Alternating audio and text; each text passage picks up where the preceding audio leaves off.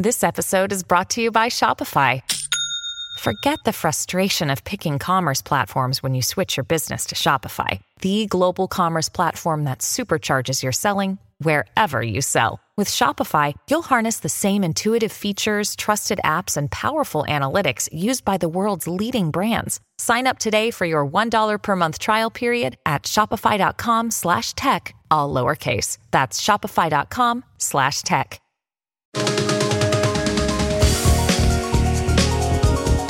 Thanks to the pandemic, QR codes popped up everywhere, replacing things like physical menus at restaurants. But be aware that scammers are aiming to take advantage of this trend with malicious versions of the ubiquitous symbols. I'm Roger Cheng. This is your daily charge. Joining me is CNET cybersecurity and privacy expert Bree Fowler. Welcome, Bree. Thanks for having me. So as mentioned, we're seeing a lot more QR codes, and and before we kind of get into the scam aspect, to set the stage for our listeners, what exactly are QR codes? Well, QR codes are just another way to get you to a website. They're the little, you know, um, square shaped codes that you use your phone to scan. Um, we've seen them now, especially in, with restaurants, you know, where they've replaced paper menus. Um, you even see them in ads on TV or, you know, uh, at transportation places to get bus schedules. Yeah, as, as, you mentioned, they're they're everywhere now. They're fairly ubiquitous. Uh, tell me about like the, the like the scam, the malicious code version of this? Like, how does it actually work? Well, there's a couple different ways. Uh, what's interesting is that we're seeing these now in the physical world. Um, people, we're not quite sure who, are putting stickers in places, you know, putting an overlay over legitimate QR codes um, for their with their own QR codes that would take unwitting people to uh, malicious websites. We're seeing uh, Austin police recently uh, reported that about 30 parking meters had stickers on them. Uh, the same thing popped up in San Antonio, Texas, too. Uh, people who scan these QR codes thinking that they were paying for their parking at legitimate sites were instead instead taken to scam websites that probably stole the credit card information. So they basically operate like other email phishing scams, right? Right. I mean, what's handy about this for cyber criminals is that the QR code can take someone from the physical world to the online world. Um, but at the same time, we are seeing these QR codes show up in phishing emails themselves, where the cyber criminals are banking on you using your phone to scan, you know, say a QR code in an email on your laptop. Oh, right. Um, and, and what I guess what for for scammers, like, what is the advantage of embedding these QR codes in emails as opposed to, you know, your standard link or your attachment? Well, most antivirus software is geared to catch those links and those attachments. Now they can't catch every website because there's trillions of them out there. But you know things like QR codes, they're not they're not a link in themselves. So a lot of uh, them just slide through security software undetected.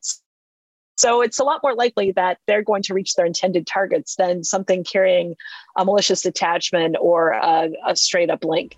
Yeah, that's scary to think about. I mean, how big of a problem is this? It's really unclear because um, you know, most phishing is not really tracked um, by people. I mean, the antivirus companies obviously can get, you know, some kind of an indication of phishing in general.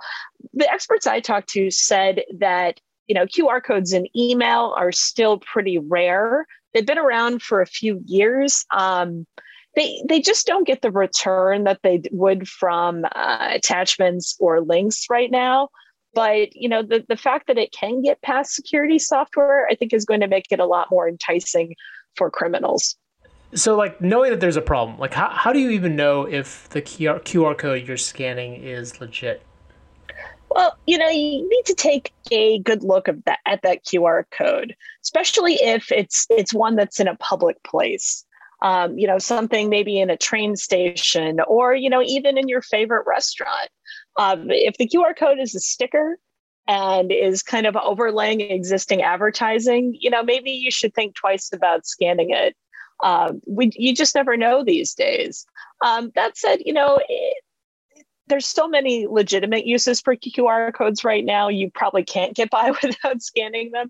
Um, you know, I think about like the real estate office in my neighborhood. They use QR codes in the listings they post in their window, but they're behind glass. So I'm I'm pretty confident that those are safe. Mm. And like, say you inadvertently scan one of these things. Like, once you're on those sites, is there any way to tell if the site is legitimate, or like what? wondering if there are some red flags to look out for, you know, once you've scanned that QR code.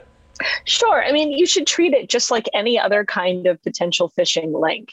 If it looks weird, if it looks a little bit off, if the URL isn't quite what you'd expect, you know, eh, a phishing link usually can't hurt you as long as you don't download anything from it or hand over any kind of sensitive information you know if something is supposed to be a restaurant menu it really shouldn't be asking you for you know your uh, gmail credentials or even your credit card information in most instances. You know it's it's about thinking before you act in these kinds of situations. Yeah that's good advice. Just just practically speaking just taking a step back and not falling through the motions of uh, inputting your own information if you're you're being asked.